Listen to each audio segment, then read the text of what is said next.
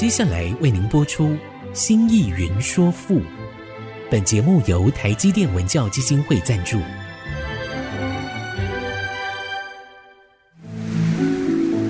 从气概山河的朝代风华，到细腻抒情的人生长叹，跨越朝代，开启诗词盛世，《新意云说赋》。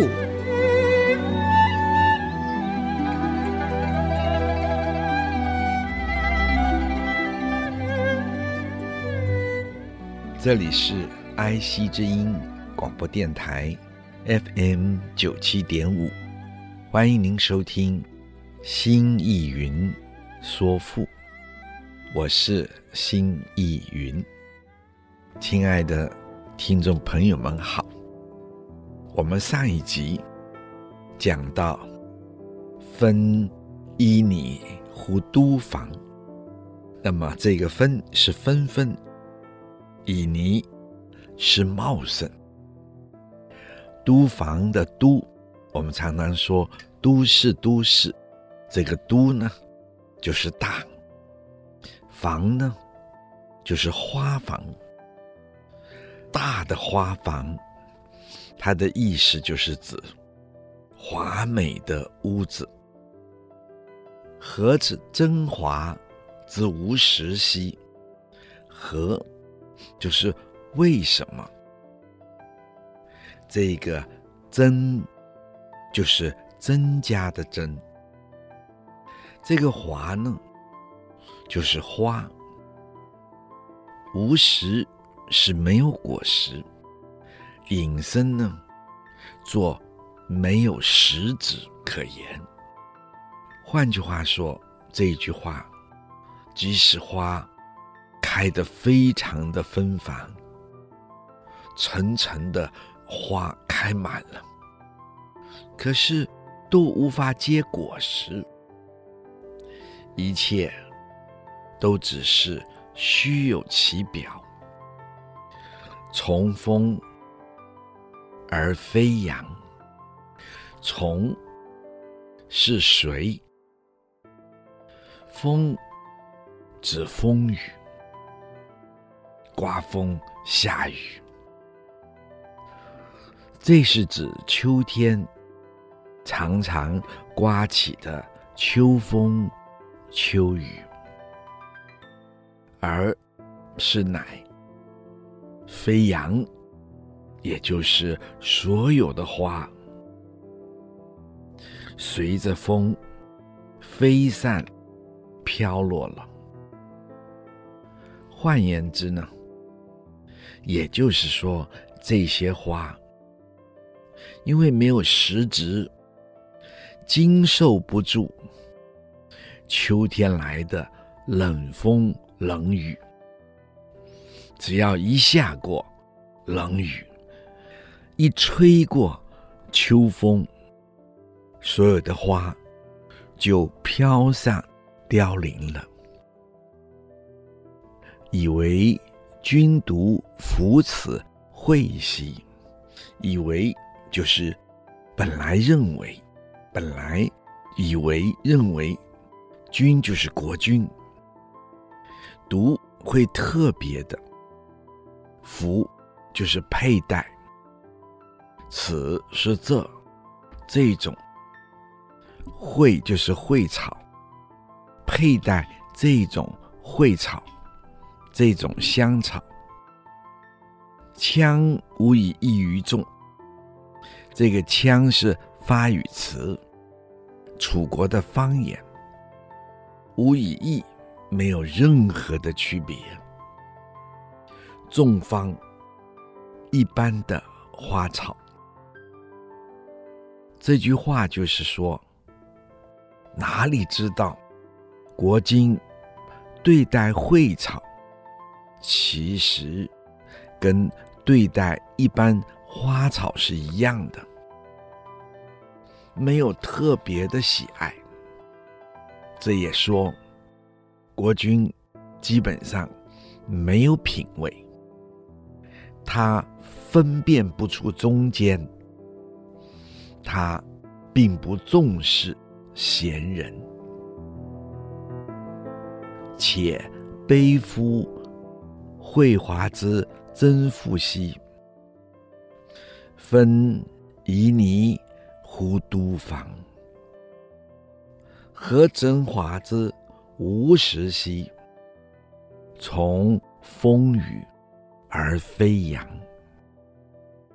以为君独服此绘兮，羌无以异于众芳。这一章诗的意思是，我暗自悲叹啊，我曾努力充实自己呀、啊，让自己成为那芬芳的蕙草啊。并且让自己的如同蕙草的花一样的芬芳啊！我让我自己的才华如同蕙草的花，层层的、尽量的开放啊！我努力的表现自我呀！我让自己的才华，就如那盛开的蕙花一般，充满在整个的美丽的花房之中啊！我把自己装点的，如同一栋华丽漂亮的屋子啊！啊，为什么？这些层层盛开的蕙花啊，只有好看的外表啊，没有实质啊，结不出果实啊。随着秋天刮起的冷风，下起的冷雨啊，那些花儿经不起。这些挫折啊，也就随着秋风、秋雨四面飘散而零落在地上的呀。唉，我本以为国君会特别喜爱佩戴这些沁人心肺、芬芳的蕙草啊。哪知道，他对蕙草如同一般花草一样啊，因为国君没有任何特殊的品味啊，他是不分中间善恶的呀。命其思之不通兮。将去君而高翔，心悯怜之惨凄兮。愿一见而有名，众无怨而生离兮。终皆枕而争丧，岂不欲涛而思君兮？君之门以九重。敏其思之不通兮。这个悯，也就是我们通常说的怜悯的悯。这个没有竖心边的这个悯，通有竖心边的悯。而这个有竖心边的悯呢？就是怜惜、同情、伤感。其思在文字的本意上，是指奇异的思想，或者说奇妙的心思。在这里呢，请亲爱的听众朋友注意，就引申。做忠诚之心，或者说对国家的大政，有卓越的见地。这个“知”是的，不通是不通达，不能够通达沟通或者传达出去。换言之呢，就是不被君王了解。所以接着下面就说：如此下来。将去君而高翔，将时间副词，也就是将要，也就是未来。去是离开，君呢是国君，而是然后，高翔是远走高飞，心。悯怜之惨兮兮，心啊，请亲爱的听众朋友注意，它是作者宋玉的心，是作者宋玉自况在说自己。悯呢是怜悯，也就是可怜；惨凄就是凄惨。愿一见而有名，愿期盼着一见，再见一次，或者至少再见一次，而呢是能够有名。这个有引申做可以讲，名呢就是说的。更为明白。好，我们先说到这，待会儿再说。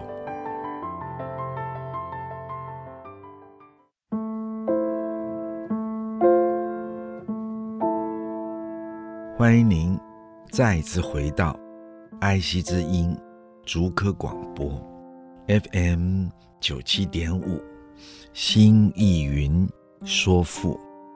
亲爱的听众朋友们，我们刚才说到了“有名”，这个“有”引申作可以讲，“名”呢就是更为明白，或者说说得更为清楚。也就是说，我要把我的意思表达得更为清楚，我要说个明白。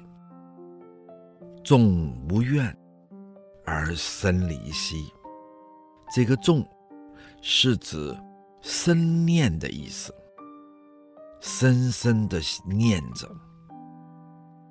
这个深深的念着，就是反复的思考，反复的想着。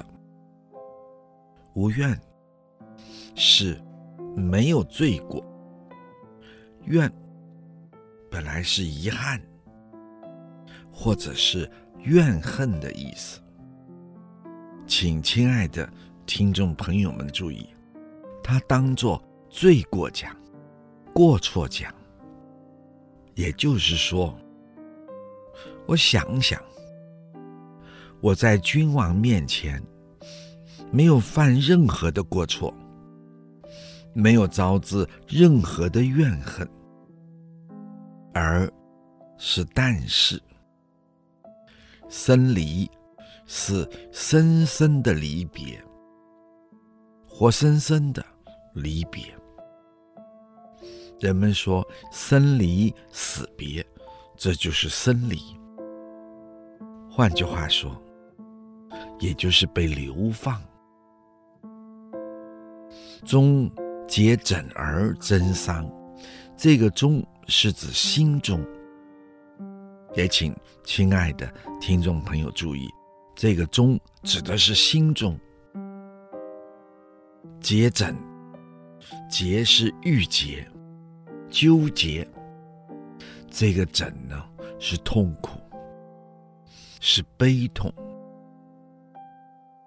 而真伤的而呢是乃，真伤的增就是增加，更加，伤是伤痛，岂不欲涛而思君兮？岂不怎么不是？欲涛是忧思郁结，思君思是想念、挂念，君指国君。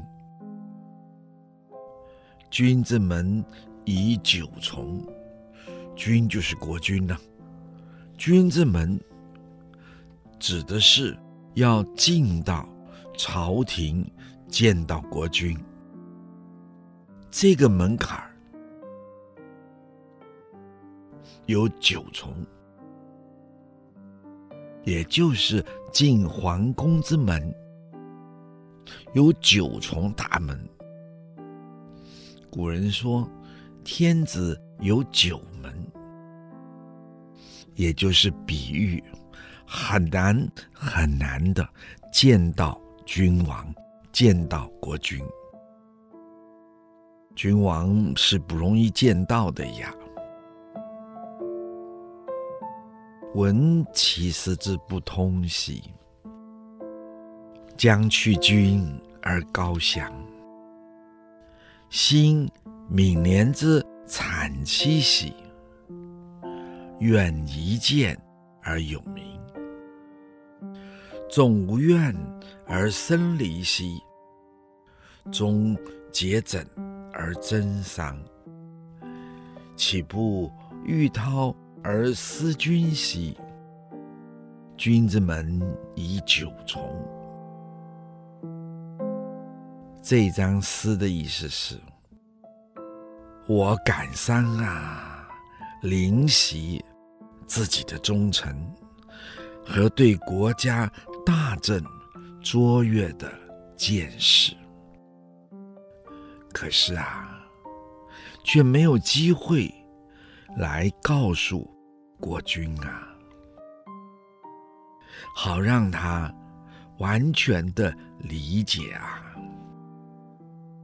我决定尽快的离开这一位不能理解我的国君啊，远远的走出。放飞我自己啊！只是自己的内心的深处啊，却极其悲痛而自我怜悯啊！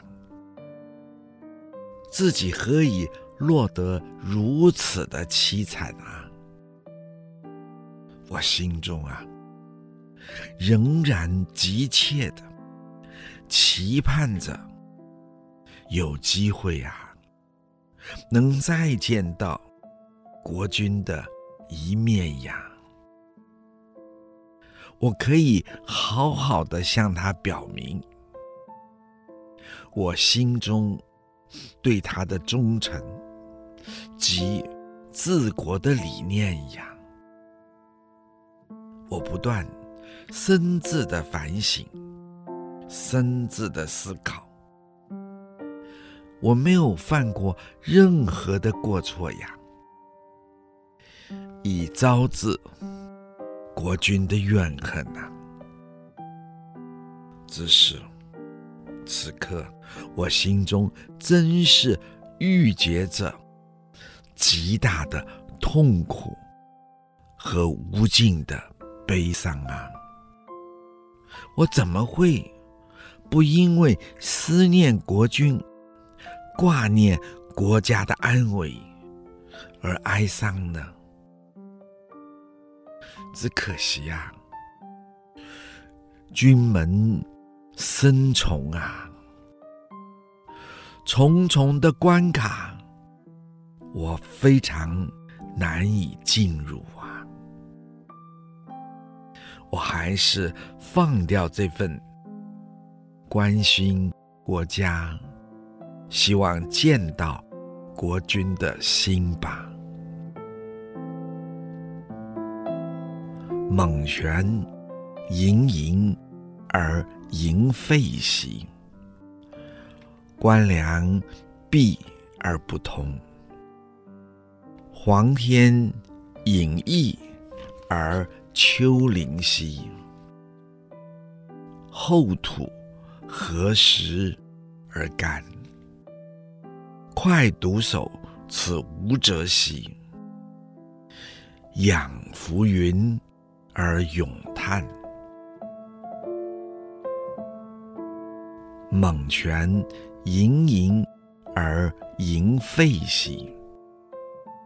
猛犬原本是凶猛的狗，在这里呢。请亲爱的听众朋友注意，它是拿来比喻在朝为官、围绕在国君身边的那些小人啊，盈盈狗凶猛的叫声，也就是指那群小人发出来的攻击别人的声音、言语。如同猛狗狂叫的声音，观梁闭而不通。观梁，观是城关、城门，梁呢是桥梁，闭是关闭，而不通，而是做乃字讲，乃不通，不通。不能通行，无法通行，也就是意识无法传达进去。黄天隐逸而丘陵，黄天就是上天，隐翳就是雨下得过多了。换言之。也就是说，连日久雨不止。丘陵呢，就是指秋雨。用一个“陵”字，就表示这个雨久下不停。这一句话的意思，上天下了太多的秋雨了。所以下面说：“厚土何时而干？”厚土就是土地，用厚土这个土地是用来和黄天这一个词相对的一种用法。何时？什么时候？而是能。我们说到这儿，待会儿再说。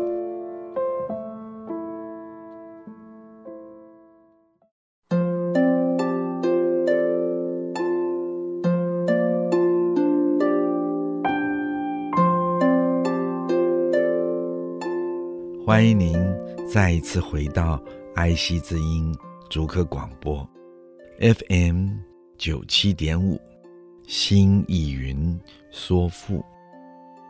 亲爱的听众朋友，我们刚才说到了耳，是做能力的能字讲。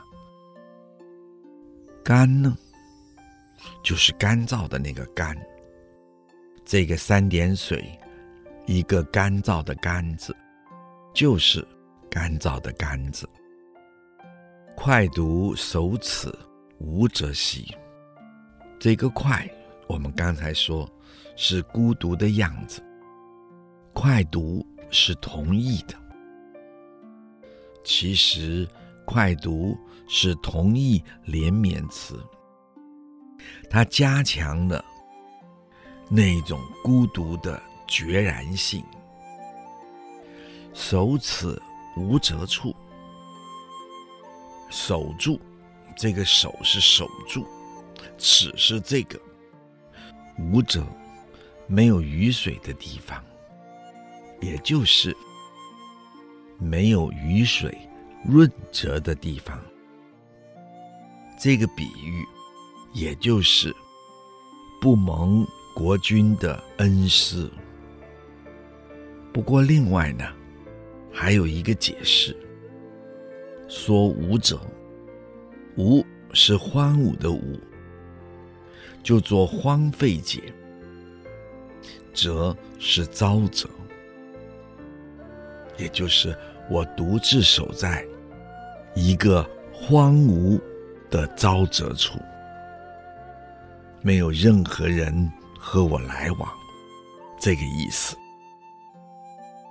仰浮云而咏叹，这个阳是仰望，浮云是指遮住太阳的浮云，也就是指小人。咏叹是长叹。猛泉盈盈而盈沸兮，观梁。避而不通，黄田隐逸而丘陵兮，厚土何时而得干？快读守此无者兮，仰浮云而咏叹。这张诗的意思是：唉，君王，朝廷之门。有着重重的关卡呀！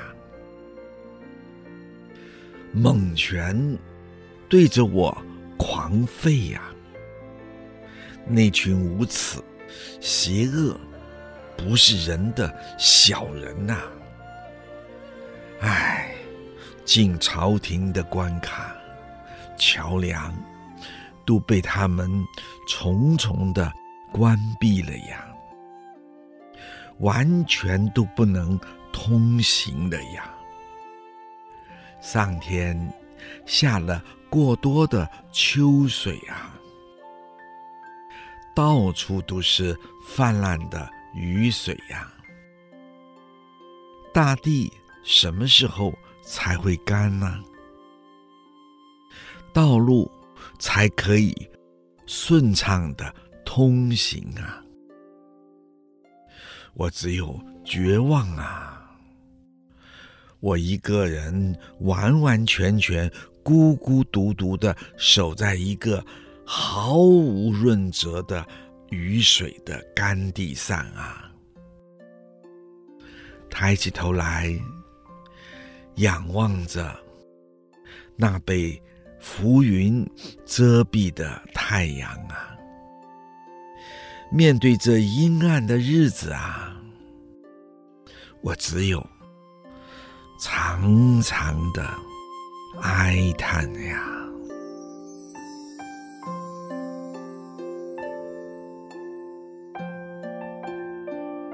我们说到这里，跳过了九遍的第五、第六、第七、第八。而来讲第九，或许亲爱的听众朋友会问我什么原因呢？这个原因呢，就是就内容而言，第五、第六、第七、第八的内容和前面说过的类似。宋玉感伤于在这样。秋天的长夜里，心中忧虑，并感受到老迈时的空虚和没有伴侣，并且心中仍停止不住期盼获得国君的提携，而第九遍。是宋玉再说，为什么天上会有这么多的浮云来遮蔽美好明亮的月光？那么这一句呢，正好和第四章的结尾“望浮云而咏叹，感伤于”太多的浮云遮住了太阳，这都是人世间最无可奈何的事情了。我们看着宋玉的疑惑，也可以说，这是宋玉的天问吧。而这呢，让我想起，在清末大学者王国维。那个时候还没有根据德国十九世纪康德、黑格尔的美学来说，中国传统《红楼梦》这本小说是中国文学中唯一的一本合乎于西方美学。最高美学范畴的悲剧著作，因此，王国维就评定《红楼梦》是中国传统文学中的第一名，它是合乎于西方康德、黑格尔美学的准则的，它是悲剧。它是传统中国四大小说之首。我们今天所看到的脍炙人口的《红楼梦》，甚至于所掀起的有关红学的研究，也就是从这样的一个说法开始的。如果听众朋友们，来问，那原来传统四大小说之首不是《红楼梦》吗？那是哪一部呢？在明清的旧社会里，这四部小说，当《红楼梦》还没有写成前，也就是这三部小说中。《水浒》是排第一名的，或许亲爱的听众朋友们会惊讶，怎么会呢？哎，事实上，《水浒》是排第一名，这是什么原因呢？这是因为《水浒传》中所谈到的人世间的大义，而所谓大义。就是最重要的有关人的生命哲学的义理，而《水浒传》所碰到的人世间的大义，也就是说，《水浒传》他提出了人类最重要的生命的终极性的哲理，在人世间。人最重要的，不只是个人的生机、生存的机会。好，我们说到这，待会儿再说。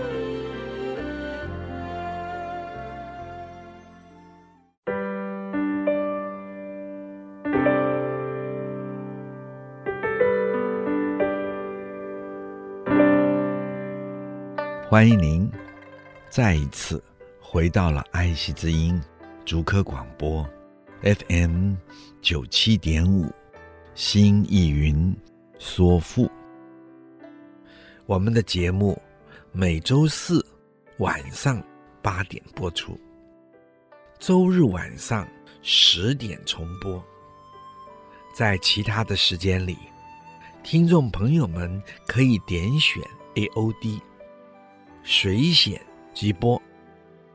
点听每一集已经播出的节目，同时这个节目呢，在四个 Podcast 平台同步上架，包括了 Apple、Google、Spotify 和 KKBox，大家有更多的选择，欢迎。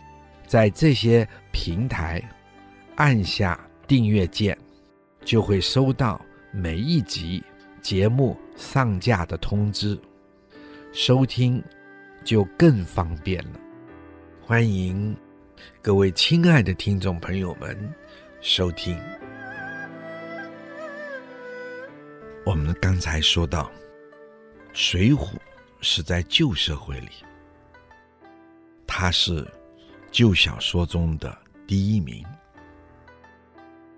因为他谈到了人世之间的大义。人世之间的大义是什么？人世之间的大义，也就是属于人类最重要的生命哲理。而在人世间，最重要的生命哲理又是什么呢？亲爱的听众朋友，人世间人最重要的，不只是个人求取个人的生存机会，个人实际上是依附在群体之中，才有个人的生命发展。因此，还有群体的生命发展在人世之间，而这是一个重要的基础。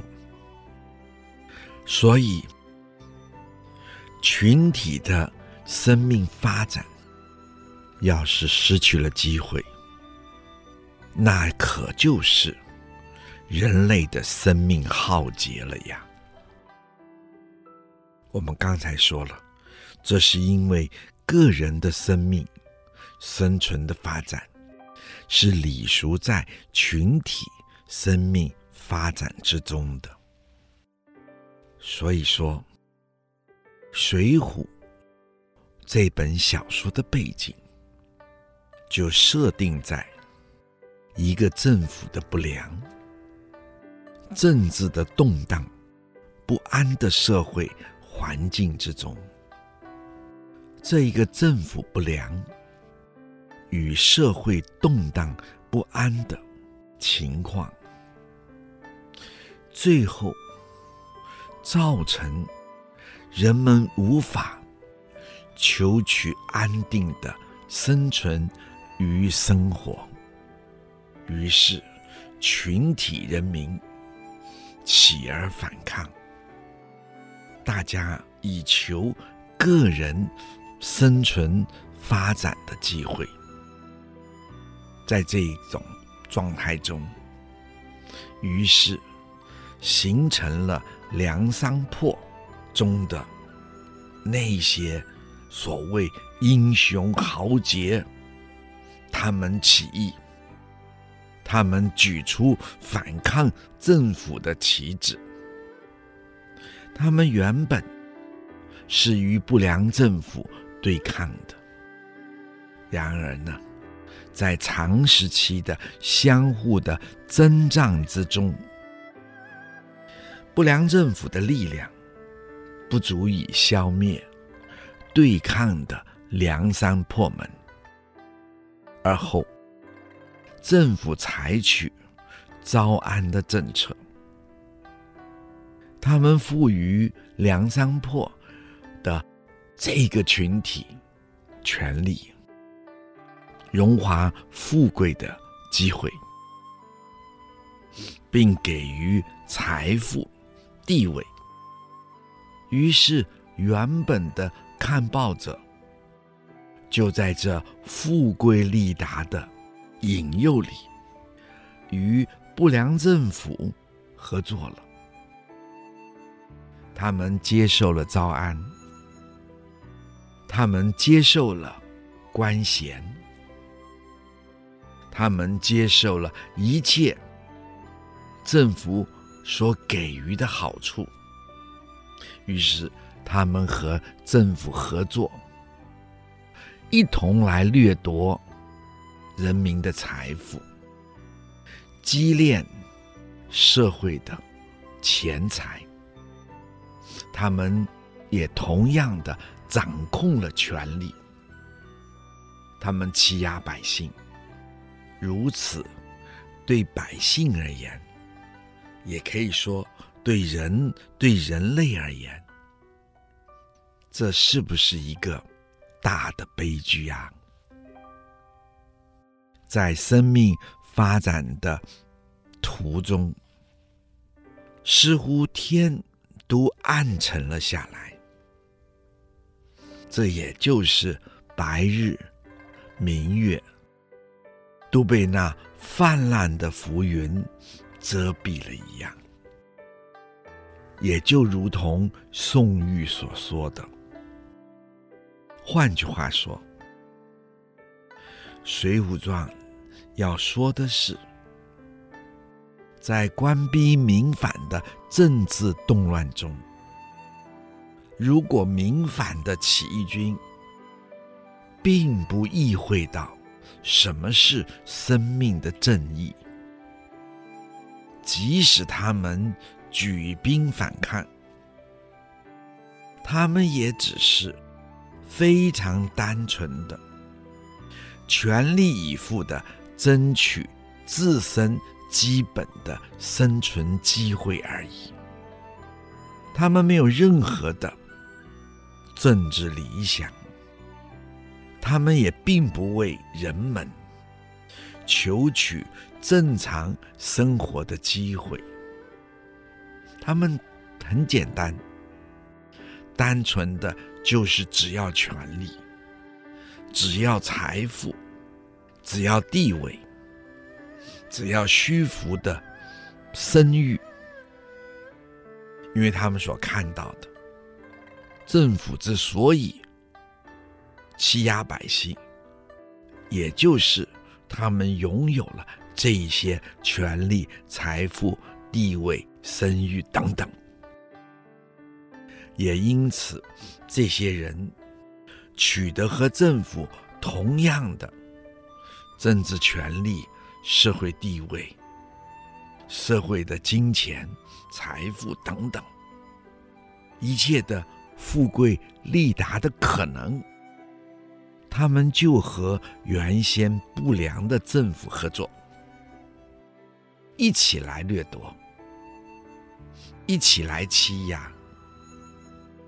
一起来展现暴力，亲爱的听众朋友们，当一个社会，当一个国家，当这个国家的政府及这些起义者都进入这种状态，这是不是一个最无人性的黑暗时代啊？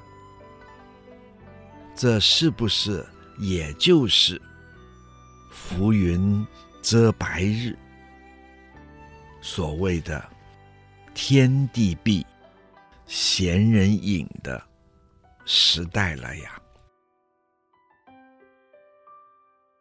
至于《水浒传》中的诸路英杰们、豪杰们，或者说，实际掌握梁山泊的领导权的头目宋江，他一直都采取不择手段，尤其使用暴力，去威迫各路英雄加入他们的行列，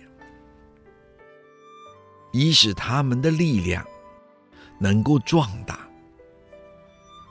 能够聚集这一连串的暴力手段，是不是同样是一个不正常的状态？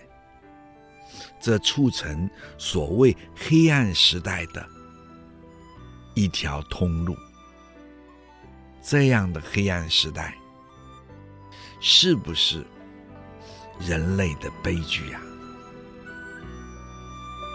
好我们就说到这儿。今天，如果您有任何的问题或者想法，欢迎您留言 triple w 点 i c 九七五 dot com。